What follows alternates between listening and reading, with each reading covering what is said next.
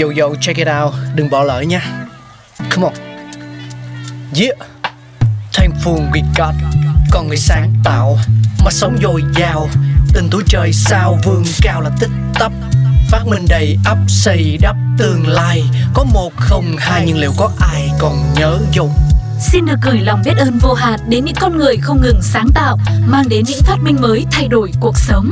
Thankful we got.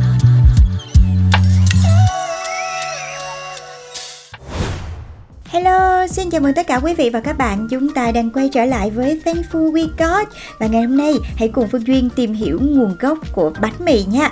Như mọi người biết đó, bánh mì cho đến bây giờ vẫn luôn là niềm tự hào của nước Pháp. Có thể nói rằng lịch sử của nước Pháp đã lớn lên cùng với món bánh mì. Vậy thì liệu chiếc bánh mì đầu tiên có phải ra đời tại đất nước mộng mơ này hay không? Hãy cùng tìm hiểu nguồn gốc của bánh mì nhé. Nghe thì có vẻ khó tin, nhưng khi nói về nguồn gốc của bánh mì thì phải bắt đầu từ thời kỳ con người dần chuyển từ săn bắt hái lượm sang trồng trọt cơ. Họ phát hiện ra một loại ngũ cốc hoang dã, tổ tiên của loại lúa mì ngày nay. Sau khi bỏ vỏ, nghiền nát và sàn trộn với nước thì có thể tạo ra một khối bột để nấu trên than hồng hoặc là đá nóng.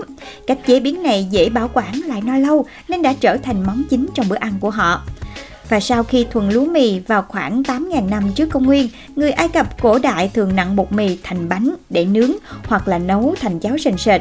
Tương truyền rằng khi người dân Ai Cập không ăn hết cháo và bỏ mứa bột mì lại ở trong tô thì sau vài ngày khối bột trong tô phình to ra và đem phần bột ấy đi nướng thì người Ai Cập phát hiện ra rằng món bánh này ngon và dễ tiêu hơn hẳn.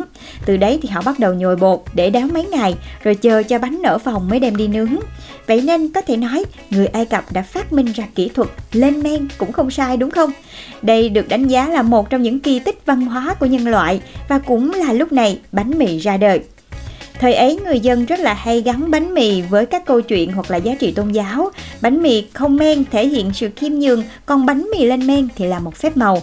Vì chưa hiểu về khoa học của khuẩn lên men, họ không tài nào giải thích nổi vì sao để yên cho một phần bột nhỏ xíu nằm ngoài không khí, không cần phải làm gì hết, mà ngày hôm sau, cục bột ấy bỗng phình ra thành phần to hơn rất nhiều. Chắc chắn đó là phép màu của các vị thần linh. Và theo nhà sử học người Pháp, Andren Berthelot công bố trên nhật báo công giáo, thì ông nói người Ai Cập ghi chép lại tất cả trên giấy cói và khắc lên đá những thời điểm quan trọng của cuộc sống hàng ngày và theo ký tự tượng hình Ai Cập cổ cho thấy bánh mì đã chiếm một vị trí quan trọng trong cuộc sống hàng ngày của họ. Có đến 19 loại bánh mì với cách và thời gian làm chính khác nhau, như là đổ khuôn hay là nướng trực tiếp trên đá. Nhà sử học Alexander Butard cho biết Nhờ vào phương thức bảo tồn đặc biệt của Ai Cập nên họ đã phát hiện ra những loại bánh mì có từ nhiều thiên niên kỷ, trong đó có nhiều mẫu được trưng bày tại bảo tàng Louvre.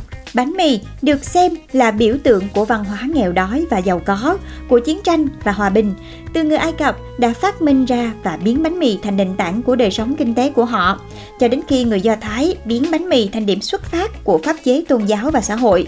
Sau đó, người Hy Lạp đã biết sáng tạo ra những huyền thoại sâu sắc và trang trọng nhất về những bí ẩn của thành Eleusis. Cuối cùng là người La Mã đã biến bánh mì thành một vấn đề chính trị. Vậy là xuất phát từ Ai Cập, bánh mì đến Hy Lạp, Roma và phương Tây để trở thành một loại lương thực cơ bản. Công thức bánh mì là một trong số chiến lợi phẩm từ các cuộc đánh chiếm Ai Cập của người Hy Lạp.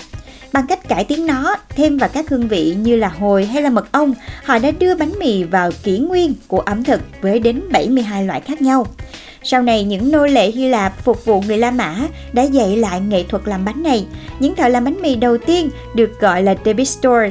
Đây là công việc cha truyền con nối mà người con trai không thể từ chối và nếu không thì sẽ bị phạt nặng. Để chế La Mã đảm bảo ổn định xã hội bằng cách phân phát bánh mì và trò giải trí.